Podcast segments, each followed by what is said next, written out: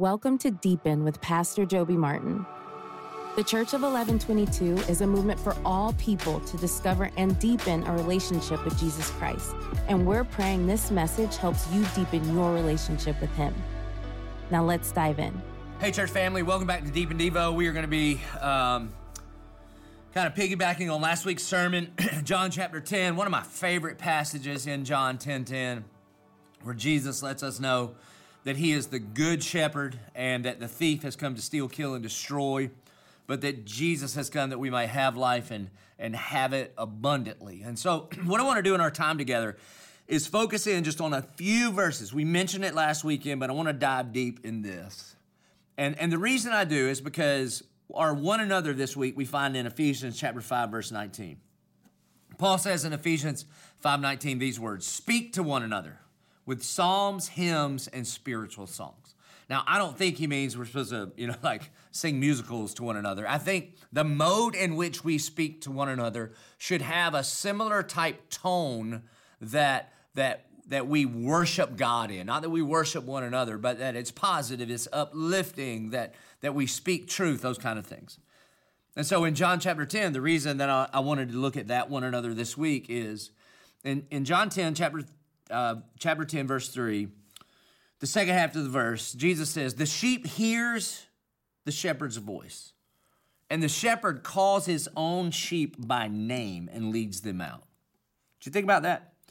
That Jesus calls you by name. So let me ask you, do you hear him? And if your answer is, well, I, I, I haven't heard Jesus call me by name, well, then my question is, um, then what's going on?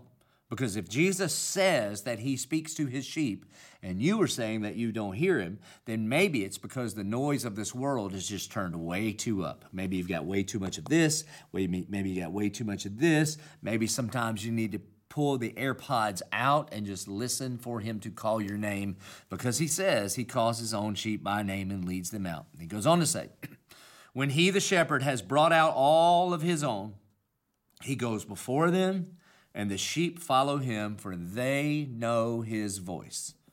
A stranger they will not follow, but they will flee from the stranger, for they do not know the voice of strangers. Let me ask you this again Do you know the voice of the shepherd?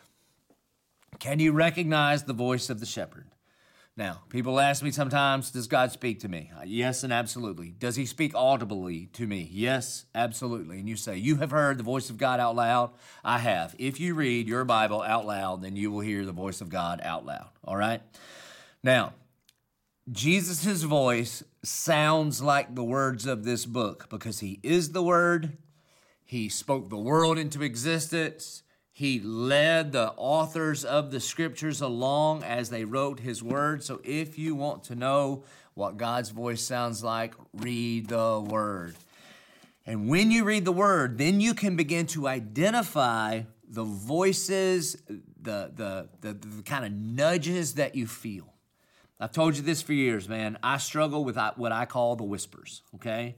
We have an enemy, and his native tongue is our lies and fear, deception, and one of his favorite things to lie to us about is condemnation.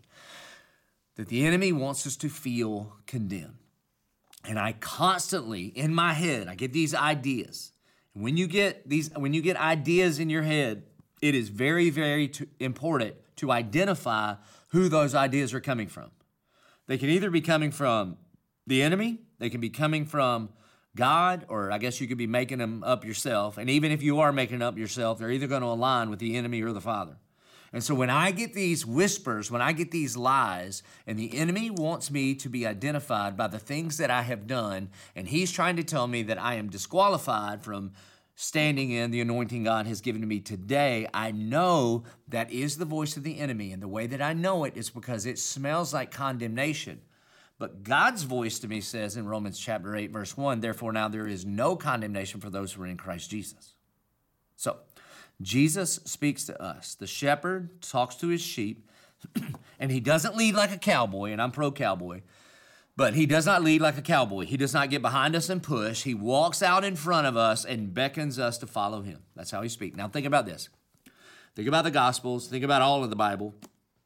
How does Jesus speak to us? Softly and tenderly, Jesus is calling.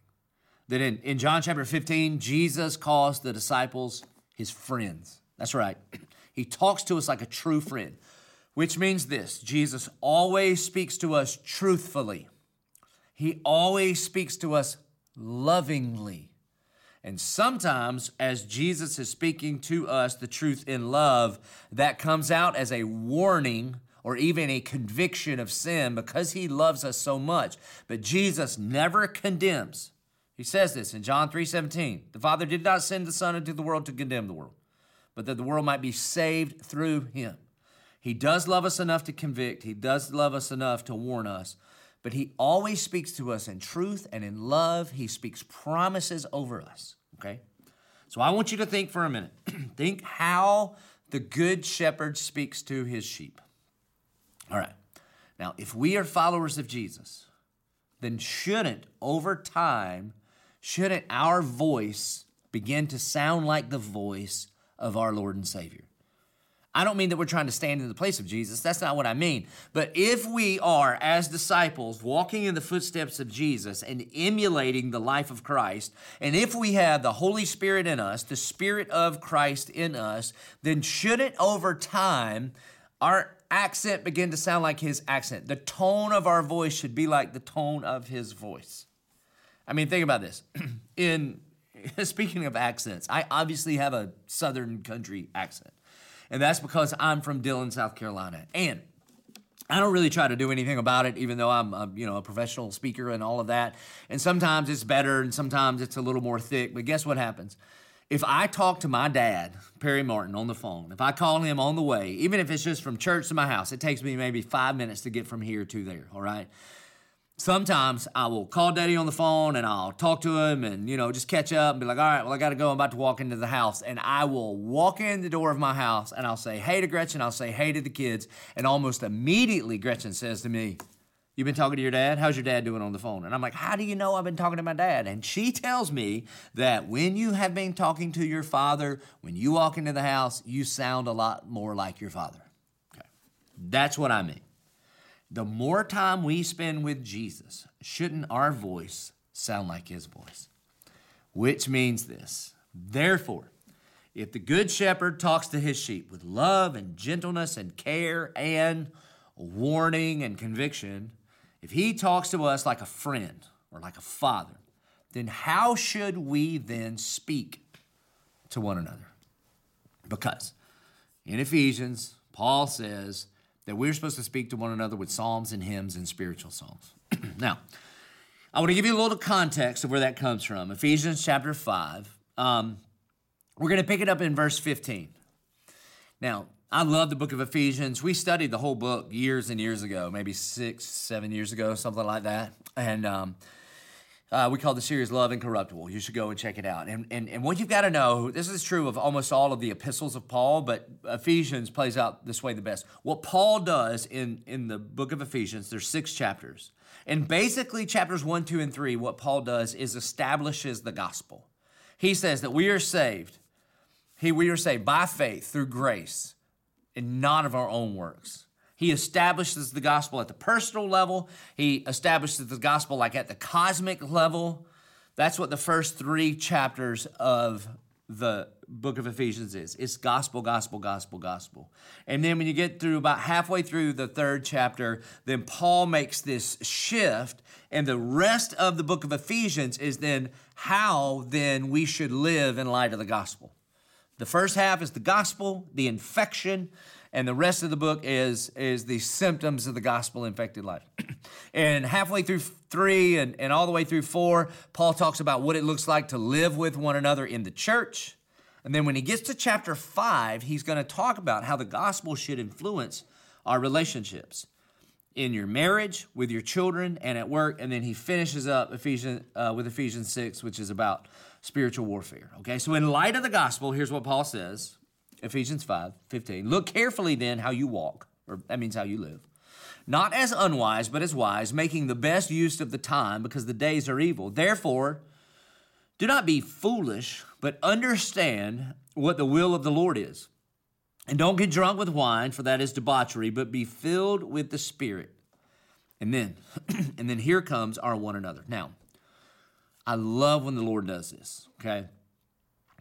Um, I just noticed the positioning of this verse here, maybe for the first time ever, okay? Because what he's gonna do after he gives us this one another is he's gonna talk about hus- the role of husbands and wives. Then he's gonna talk about the role of parents and children. Then he's gonna talk about, in our context, the role of employer and employee. But before he gets to that, he says, address one another in psalms and hymns and spiritual songs, singing and making melody to the Lord in your heart, giving thanks always and for everything to God the Father in the name of our Lord Jesus Christ. And then verse 21 and submit to one another out of reverence for Christ. And then he talks about husbands, love your wives. Wives, submit to your husbands.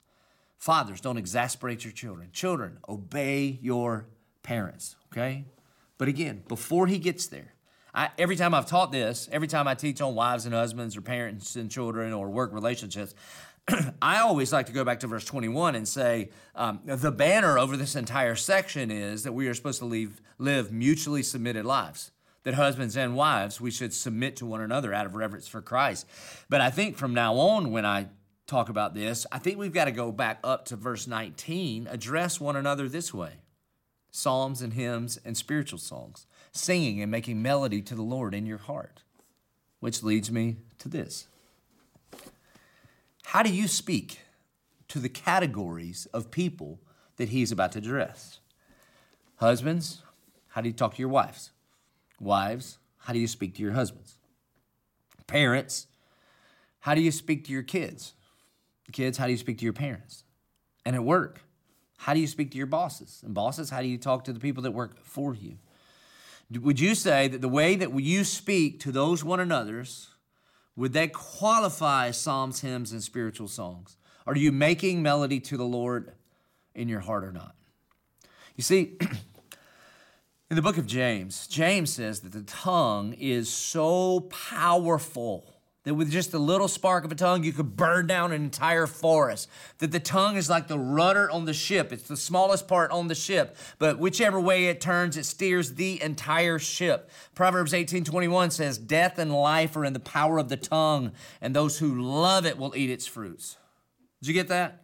That the words that you speak to your wife, the words that you speak to your husband, are either bringing life to your marriage or they're bringing death to your marriage. I mean, I hate to be this brutal, but some of you, some of you had failed marriages because you killed it with your tongue. Like you just you spoke death into it and then it did what you said it was going to do. Some of you don't have relationships with your kids because you've killed it with your tongue. Some of you have incredible work relationships and incredible culture at work because you speak that thing into existence. Have you ever thought about the fact that we were created as image bearers of God? Now, you can't take this too far, but think about how God created everything. He spoke it into existence. And when God speaks, He creates and He cultivates. As image bearers of God, that's what we're supposed to do with our words. We are supposed to create life, speak things into existence. And we are supposed to cultivate environments where people grow and love flourishes and they are the best version of them that they can be in light of who God created them to be. And we have the power by God's grace to help bring those things about. This is how important our words are. I mean, think about this. When Jacob steals Esau's blessing from his father Isaac. And Isaac blesses Jacob. And then Esau comes along later and realizes that Jacob has tricked his dying father. And he says, Well, well just bless me. Esau says, Just take it back and bless me. And, and, and Isaac basically says, I, I can't take it back. That's how powerful words are. That when they come out of our mouth, man, it's like, it's like toothpaste out of the tube. You, there's no putting it back. That when words leave our mouth, They'll either bring life or they'll bring death. And the only thing that can come out of you is what is in you. Jesus says, For out of the abundance of the heart, the mouth speaks. So, pay attention to your words. Pay attention to the way that we speak to one another.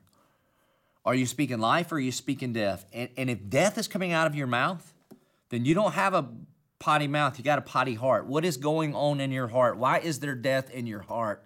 And what does Jesus need to do in your heart to flush that out so that when you open your mouth, the love of Christ comes out? You see, can I tell you some of the most powerful words that you can say? Even if you, if you said a thousand wrong words, and listen, man, all of us have some of those powerful words that maybe you need to say today. As husbands, maybe you need to go to your wives, or wives, maybe you need to go to your husbands, or parents, maybe you need to go to your kids, or bosses, maybe to your employees. And maybe the psalm, the hymn, the spiritual song that you should speak to one another is this I am so sorry. And dads and husbands, I want to challenge you to go first. The Bible says that we're supposed to stand up and act like a man. You want to lead and love your family well? One of the best ways to lead your family is what if you're the chief lead repenter in your family? What if, right now, in order to build life into your family or into whatever relationship that you're in, you go to that person, and when we've been careless with our words, and the Bible says careless words stab like a sword, why don't you go right now and why don't not make a defense? Say, I didn't mean it. Oh, it wasn't my fault. It just slipped out. Jesus said things don't slip out. Whatever's in here, that's what comes out. Why don't you look and say, I am sorry. Will you forgive me? I repent. Church of Eleven22. In all of our relationships, at church, at home, and at work, in this world, may we speak to one another in a way that honors and glorifies God. Let's pray. Father in heaven, Lord, I thank you and I praise you that because of the blood of Jesus Christ, because he is the good shepherd, that he never speaks condemnation over to those who believe in him. And so, Lord, I pray, I pray that we would sound like our Lord. We, the sheep, would sound like our shepherd. That would we open our mouth, that life giving words would come out, because that's what's in our heart. I pray it in Jesus' name. Amen. Thank you for joining us for Deepen with Pastor Joby Martin. If you're looking for additional resources to help you further deepen your relationship with Jesus Christ, visit coe22.com slash resources. We're praying this message you heard today helps you experience God in a unique and fresh way. And as always, be free.